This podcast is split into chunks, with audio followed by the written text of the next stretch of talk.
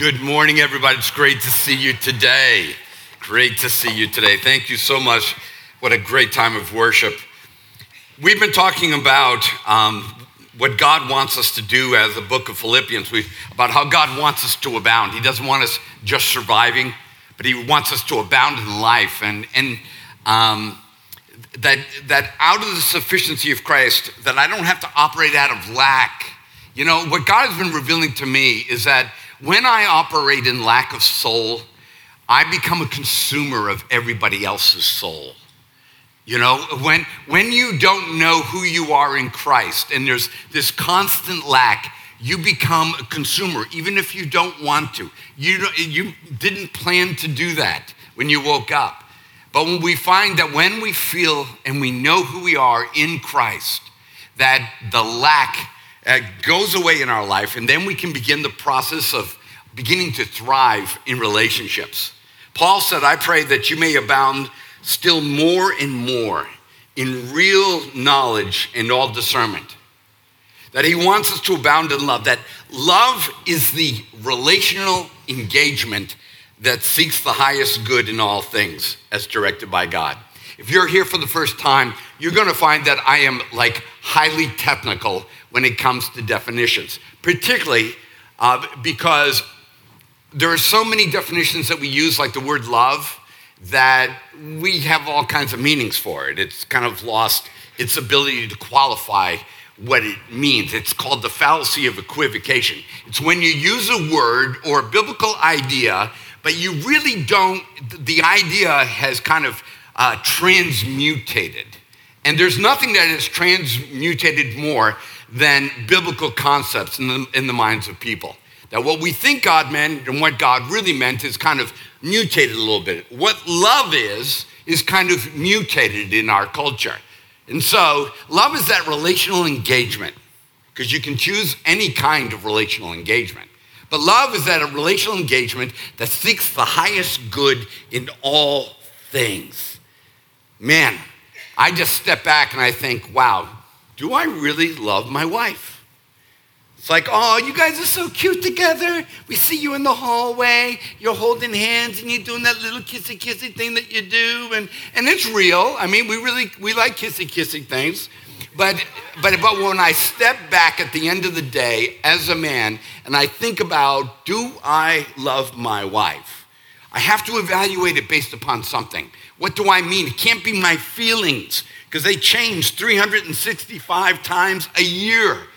But when I step back and think, are you seeking, have you engaged the highest good of all things in her life? And that's what God is calling us to in all of our relationships. He's calling us, I love it. He wants us to participate in what he's doing. Paul said in Philippians 1:3, I thank my God in all my remembrance of you, always offering prayer with joy in every prayer for you all, in view of your participation in the gospel. It's like you guys are taking every advantage of the gospel. You guys are taking every advantage, and then you're giving every advantage of the gospel. You're taking the greatest idea of God towards humanity, because that's what the gospel is. I know we can break it up into different kinds of things, Jesus dying on the cross, the resurrection from the dead, the Beatitudes, and those are all true. But when you think of the gospel as the greatest intention of God towards mankind, Paul was saying to these people, he's like, you guys dove in. You guys got involved. He said, not only did you partake of the advantage of the gospel in your own personal life, receive forgiveness, but you guys are giving every advantage of forgiveness in relationships. See, that's how people abound. That's how marriages abound. That's how families abound. That's how our American culture needs to abound. And Paul was determined that in every situation, he made this phrase like this: for me, to live is Christ, and to die is gain. If I am going on living in the body, this will mean fruitful labor for me. Meaning that if I'm going to live, if I'm going to continue, if I'm going to be in this body, it's like I've already determined that I'm gonna be fruitful. I'm going to abound in relationship with other people. So that brings us to Paul this week. In the letter of Philippians, he continues, and he begins to unpack this more. And I have to say, when I was preparing this, I'm good at a lot of things. I really am. I got, just like you, I have my strengths. And you guys are good at a lot of things too. But today, Paul puts his hand on something that I'm not real good at. And I think maybe I'm not the only person in the room that's not really good at this, but let me see if you are, because you may be like, oh, well, this is a free Sunday because I'm really good at this too, but I'm not real good at this particular part. And maybe Paul can kind of help us to understand this a little bit more, but let me read it to you. He says, if there therefore is any encouragement in Christ, if there is any consolation of love, if there is any fellowship with the Spirit, if any affection and compassion, make my joy complete by being of the same mind, maintaining the same love, united in spirit, intent on one purpose. This is the relational action that he wants us to direct towards one another in whatever the context of the relationship is. Everything about Christ-likeness moving us towards one another. That's the difficult part. Is the one another part. I think a lot of us are self-sustaining. A lot of us are going to do what we're going to do on our own. You know, most of us are going to do our job. You know, in the words of Bill Belichick, we're gonna do what we're supposed to do. But I think for a lot of us, it gets difficult when we have to do the quotient of one another. And so he lists a couple things. Encouragement in Christ. Consolation of love, fellowship of the Spirit, affection, and compassion. Now, I know most of us know what these words and these phrases mean, and you already have something in your head, but I think we take for granted the action needed for these things to actually happen. He says, intent on one purpose. He says, being intent on one purpose. I looked at that and it's like, what do you mean? He's like, no, I want you to be intent on these things. I'm not intent on these things. I'm casual in these things. If I see you, maybe I'll be compassionate. If run into you in the mall, maybe affection, depending on what kind of mood I'm in. If I run into you at Lowe's, depending on how busy I am and how much work I got to get done back at the house, whether or not I will stop and talk to you. But Paul says, I want you to preload your mind. I want you to be intent on one purpose. And this is what the word intent means. To be mentally disposed, earnestly and intensively. To arrange your mind to be ready to move. So just think about how you got up today. And your mind has an arrangement. Everybody has an arrangement of mind. And you may look at this and you're like, dude, this is too much time. I mean, this is I don't got time for me to sit around and arrange my mind, you know? Well, let me just say, if you say that's too hard, then you might be out of control. And you might want to get a therapist. Because if you're not in control of your mind, we got to find out who is in control of your mind. But consider this, if you think this is too difficult, too hard, or it takes too much time, consider this. Right now, today, you may have unhealthy thoughts. You may have hostile thoughts. You may have selfish thoughts. You may have pornographic thoughts. But here's the thing, you still have to arrange your mind with those. They take work. I've looked at pornography a lot in my life. And I can probably speak for all the men here. It takes time. You know, you don't just kind of like, what a thought. I mean, would to God that it was just a thought and that it could fly off like a bird landing at a bird feeder. But no, even selfish thoughts take time.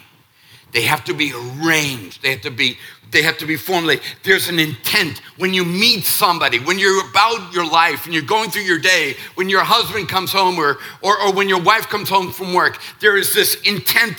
So nobody's getting away without taking the time to arrange their minds. So this idea, just because it's Christian, Pastor Paul, I don't got time for what you're talking about, arrange my mind. And it's like, no, your mind is being arranged and you're arranging it, but you're just arranging it a different way. It's difficult to arrange your mind. So that brings us back to intent on one purpose, to be mentally disposed, to arrange your mind ready to move. So what is your mind ready to move on? You know, what is it? For some of us, our minds are ready to be offended. I mean, like you could walk in here today and you could already be looking for a way on how I am going to offend you or somebody else is going to offend you. You know, you may have already arranged your mind that you're going to be ticked off or you're going to be disappointed or somebody's not going to live up to you. And it doesn't matter just here, but in any place, you can prearrange your mind. So Paul's like, I want you to prearrange your mind towards these things. So let's take a look at them just for a second because we know what they mean, but the action is the intent and, you know, front-loading your brain. Okay, the encouragement in Christ. He says, listen, I want you to front load your brain, ready to move in encouraging people in Christ. That's cool. Letting people know that God loves them, that Christ died for them, that God's got a plan for their lives. That's absolutely awesome. I'm pretty good at this one. Encouraging people in Christ, that's pretty much a good one. The next one was the one that I got tripped up, and maybe you get tripped up as well. The consolation of love. Well, first of all, what the heck does that mean? I mean, nobody walks around. Most of the time when we say consolation, we think like a loser's prize. But so I looked at this word, and it's an interesting word, but in its original classical Greek language, it means to come alongside somebody and to tell a story. You know, there's a story that you tell them about Jesus died on the cross for your sins, the encouragement in Christ, that God so loved the world story. And that's part of the thing that we encourage each other with. But then there's a point when you put your arm around a person and you speak story into their lives. I don't do this well. I do it with a really small group of people. And that group of people tends to be my family. I can do it with my daughters, I can do it with my wife, I can do it with my grandchildren, but I have a hard time doing it with other people. You know who has a great time doing this? Ben Acree, okay? And sometimes I'll roll my eyes at Ben, okay? I'm like, come on, man, come on. Just tell him the truth. Well, and he does tell him the truth, but what he'll come up alongside of you and he'll say something like, you know, and raise your hand if you ever heard him say, you know what? And he'll get close to you, and he'll be like, you're God's favorite. Raise your hand if you've ever been told you're God's favorite. Oh, my word. Somebody stop that man. Now, well, here's what I say. You know, Ben, and he can come up here and tell you. I'll say, you know, Ben, technically, nobody is God's favorite, right? You know that feeling that you get that you're God's favorite is the uniqueness of the Son of God, and that the Spirit of the Son of God is in us, and we feel that uniqueness, but it's not intrinsic to us as humans, but it's something that's intrinsic to God, you know? And you're like, wow, you really do have a problem with intimacy, don't you? Yeah, but Ben, and so I can't give you a verse that says that you're God's favorite. But what he's done is taken the story of God, bringing it alongside of you, and then speaking it as a story into your life. Paul says, this is what you need to grow in. This is what you need to abound in. And if you're a dude like me, and ladies, you're not immune to this at all, but if you're stoic, and you're kind of like, I don't do that. It's like, well, Paul's telling you, you need to start front-loading your mind to do this. You need to start doing it. And so I've started doing it. I did it this morning with talking to our wonderful sound man, and I just told him the truth, how awesome he is. If you haven't met him, he's an awesome young man. I mean, cool guy. I mean, like, he's probably embarrassed to death right now. Oh, okay, if we're embarrassing people, it's Kelly Teller's birthday. Yeah, she's back there. Yeah, she runs our lights in the back. Yeah, so you're like, well, we don't do that here at Crosstown. It's like, no, God's trying to teach me. It's like, dude, put your arm around somebody. It ain't gonna hurt you. Just kind of get close, like Mr. Ben, you know, and just tell somebody, tell them the story. Put it the story into their lives and how encouraging it can be. And it's not lying, it's telling the story, but it's now the story comes along. I can point to that cross all day long. Jesus loves you. Come up to an altar. We'll do an altar call. But when somebody puts their arm around you and tells you Jesus loves you, there's a consolation of love. There is this, the story comes alongside. And that's what God wants us to do. Husbands, when your wife comes home from work, you know, you get up and you put your arm around her and you speak the story. Wife, speak the story. Before you hand off the child, speak the story. We need to, at work, speak the story to one another, wherever we are. He says, where there's maintain the fellowship of the Spirit. And I don't know what the fellowship of the Spirit is. We could have interpreted one of two ways, meaning that stay in the Holy Spirit and allow the Spirit of God to kind of energize your fellowship. And that's one way you could rightly interpret this. Or in the fellowship of the Spirit means like an attitude. Like, for instance, like if we were to get all the Clemson fans together today, where are you at, Clemson fans? Come on, where are you at? Wow. You know, it's funny, in the last 5 years, this crowd's gotten smaller. You were a lot louder 5 years ago, just like us Patriot fans. But you know, it's this idea of maintaining fellowship with the spirit of what we're about. That, you know, when all of a sudden us men, we had an incredible men's breakfast yesterday, but it's easy for men to get together and then begin to tell a nasty joke or to just kind of like, you know, punk on each other a lot. And he's like, no, listen, I want you to maintain the spirit of why you guys are together, what you're about. And then he goes into this crazy, this is so wrong. I hate it. He says, I mean, because the encouragement in Christ, all right, I'll do that. Consolation of love. All right, it's gonna be a little hard, but I'll work on that. Fellowship with the Spirit, no problem there. Affection? Affection? I mean, it's not even biblical. I mean, it's like, but it is. But not in my mind. In my mind, do your job. Live a holy life. Do what's right. Maintain the ethics. Be pro-life. Whatever it is you are. I mean, it's like, that's for me. And now all of a sudden the Apostle Paul says, I want you to abound in the encouragement of Christ, the consolation of life, the fellowship of the Spirit. I want you to abound in affection. And how many of us have drawn the line? No.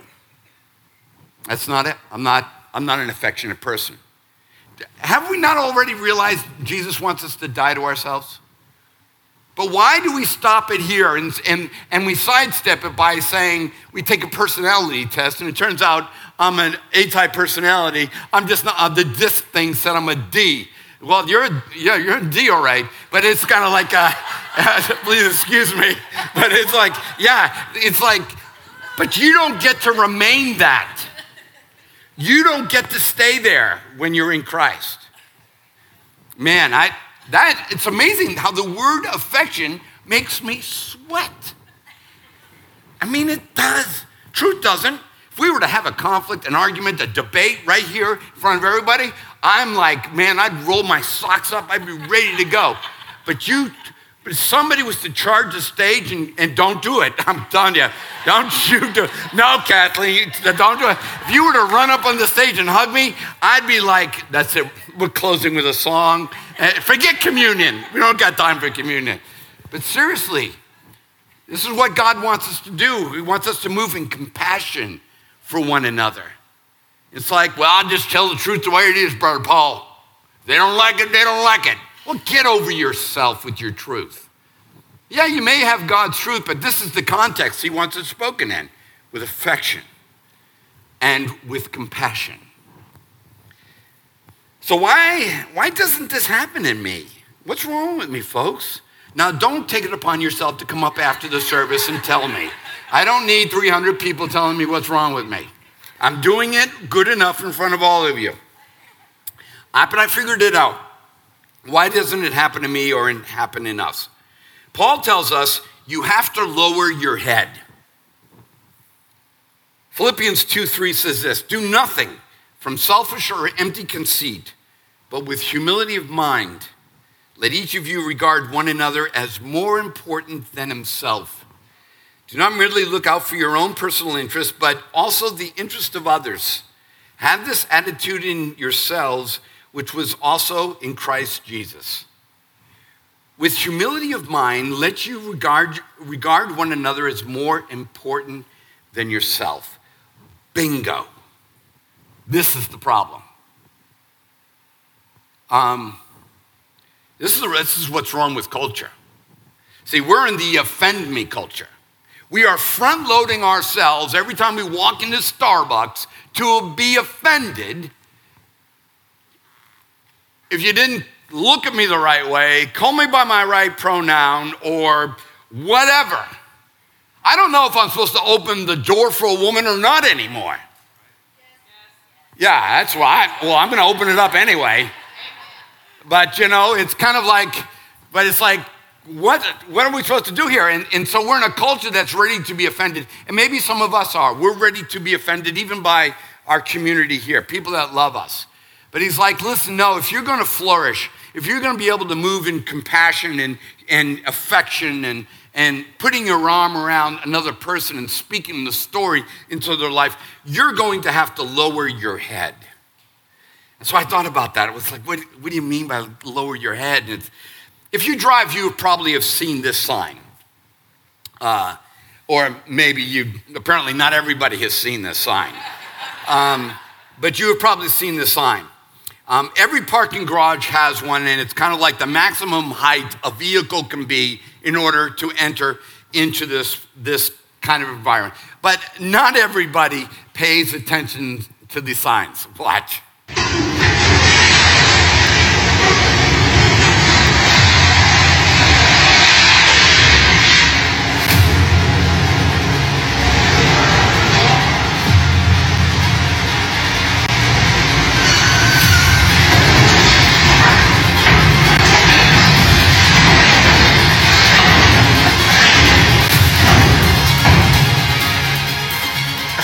Well, I can pretty much guarantee you that's a rental.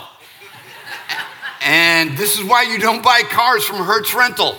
Used cars, because this is what happens. The crazy thing is, the driver of this car only had to do one thing. What was it? Take the air out of his tires. He just had to lower his head. That's all. If we are going to move in intimate spaces with people, you want a more deeper, intimate relationship with your husband or with your wife or with people at work or with your children, then you are going to have to lower your head. You're going to have to let a little air out of your tires. And it's like, wow, this is so amazing. With humility of mind, let each of you regard one another as more important than himself. Humility of mind is the intentional lowering of your self-perception, priority, and focus for the purpose of moving in relationship with others. That's a lot. It's the lowering of your self-perception, your priority, and your focus, all for the purpose of moving in relationship with others. But let me be very clear. This is not the lowering of your value. I do not devalue myself for other people. I have been given the value I've been given through Jesus Christ, my Lord and Savior, and I will not give that away. But I love the way I've heard this phrase kind of explained is this way. It's not thinking less of yourself, but thinking of yourself less. That really does define it. See, I don't think I am better than anybody here. I know you, some of you are going to have a hard time. I'm not a prideful person. I just think about what I have to accomplish more than what you have to accomplish. I think about my daily requirements and what I have to do, and I assume I'm going to do that. Now, if you just happen to walk along the way with me while we're doing it, then that's cool. We call that fellowship. But otherwise, I'm going to my office, and I'm going to do what I do, and not because I think what I do is better than what Brent does or what Linda does or what Ricky does, but it's because, no, I just kind of lock into what I do, and I don't think about the interests of others. That's my big thing. It's not thinking less of yourself, but thinking of yourself less. I know you may be saying, and you may be hearing say, yeah, but Paul, I'm a big deal. I'm a boss. I'm in charge. I'm a business owner. I can't afford to do this. Or you may be thinking this, well, what if I do this and people hurt me? Or people walk all over me the moment I lower my head. This is why Paul says in the very next line about Jesus, he says, have this attitude in yourselves, which was in Christ Jesus, who, although he existed in the form of God, did not regard equality with God a thing to be grasped, but emptied himself, lowered the tires, lowered his head, taking on the form of a bondservant and being made into the likeness of man. It's like, wow. It's like, yeah, that's what you do. You lower yourself. Jesus could have easily say, listen, I'm God, and I'm just gonna I'm gonna come down here as God, looking like God, and all that other stuff, and I still want you to have a relationship with me. But no, Jesus is like, no, I'm going to lower my head. He didn't empty himself of his value. He was still the second person of the Trinity. He was still the Son of God, but he lowered himself and took upon himself the form of a servant. Being found in the appearance as a man, he humbled himself by becoming obedient to the point of death, even death on the cross. This is when you hear the sound. That's the sound of the rubber hitting the road. This, and I know some of you are like, no way. But this is what God's calling us to. This isn't America. This is real Christianity we're talking about. So, well, Pastor Paul, you don't know what it's like to run a business. You got to be just like, okay. Well, then you got to decide, is the attitude, the intent of your business greater than the intent of Christ towards us? I mean, Jesus is up there running the universe. I think he's a pretty big deal. But he took upon himself the form of a servant. This is real Christianity. This is where you find out if you're doing an artificial Christianity or you're doing a real Christianity. I mean, because can I just be honest with you? I mean, from my carnal self, I don't want to mess with any of you. I'm just being honest. I mean, this is why this church never grows over 1,000. It's because I say things like that. But I'm not going to boast that we're growing this church based upon whether or not I have good human thoughts towards you. We're going to grow this church based upon us having the mind of Christ, dying to self, being like Jesus, lowering the air in our tires. See, now you should be like super cool with me. Because like, wow, so he's interacting with me. It's like, wow, Jesus is really at work at this guy. Because this guy is just another arrogant Bostonian all by himself. That's what I am. But that's not what I'm called to be, is it? And I'm being a little hard on myself, but you know what? You Southern folks, you can be as sweet as sugar and at the exact same time. Bless your hearts. Just bless you. Bless. This is something for all of us. This ain't eye for an eye. This is the real Jesus. This is lowering your head to hold someone else up to excel. That's the kind of church God wants us to be. Let me tell you, just like God raised Jesus from the dead after he did all the self-lowering, New Life can raise up your relationships if you're willing to lower your head. I know it takes two to tango in a marriage, but I will tell you this. If you have any hope of your marriage abounding with love, encouragement and compassion and affection, and more affection, if you're having, then you're going to have to lower your head. But I can promise you this. Jesus didn't lower his head to be stepped on. Jesus didn't lower his head to remain in the grave. Jesus lowered his head and God glorified it. And God raised him from the dead and exalted him to the right hand of the glory of God on high. Let me just tell you, if you want your relationship lifted up, if you want your family culture to be raised up, if you want your attitude to be raised up, there's going to have to be somebody who's going to have to lower their head. If you want to move into tight, intimate spaces, you're going to have to let a little bit of air out of your self-interest.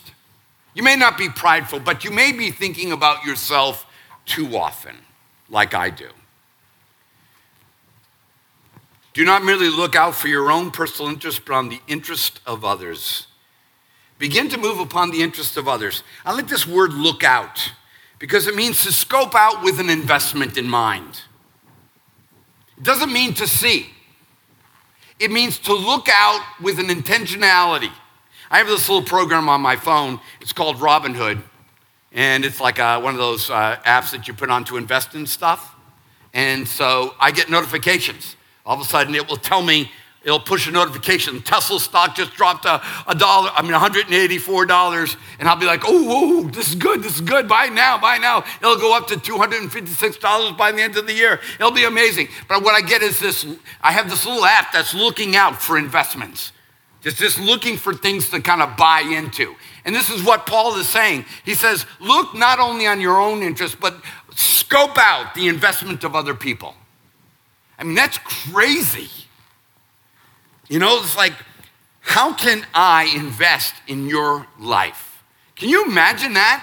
Instead of a husband and wife fighting over, well, you know, we need a new kitchen. Well, you know, I need a new 220 horsepower motor on the back of my boat. It's like, well, that's your money. No, well, this is my money. Well, it's all my money. It's like, you know what? That marriage is going to hell. I guarantee you it's going to hell. This is the attitude. It's like, no, husband, wife, whether dating relationship, work relationship, boss, employee. It's like, I want you to look out how I can make an investment in your life. What will raise your stock? Oh my goodness, can you imagine being a part of a church like this? I think we are, to be honest with you. I mean, yeah, I think we're in a church, you are in a church that where the people are performing better than the pastor, which is great. I'm totally cool with that. We got a church where people are looking out, how can I make your life better? How can I make your marriage better? That's what these small groups are. These are places where you come alongside and put your arm around the other person and you speak story into their lives, the story of God into their lives. We're not just doing groups just to do group because we're losers. We're doing groups because we're creating spaces so that you can come and you tell us your life so we can invest in you. Man, but God wants us to do this personally, to begin to make relational investment in others, in encouragement, in the consolation of love and fellowship, to invest in affection, in compassion. So as we go to communion, and that's what communion is. This is compassion. This is affection.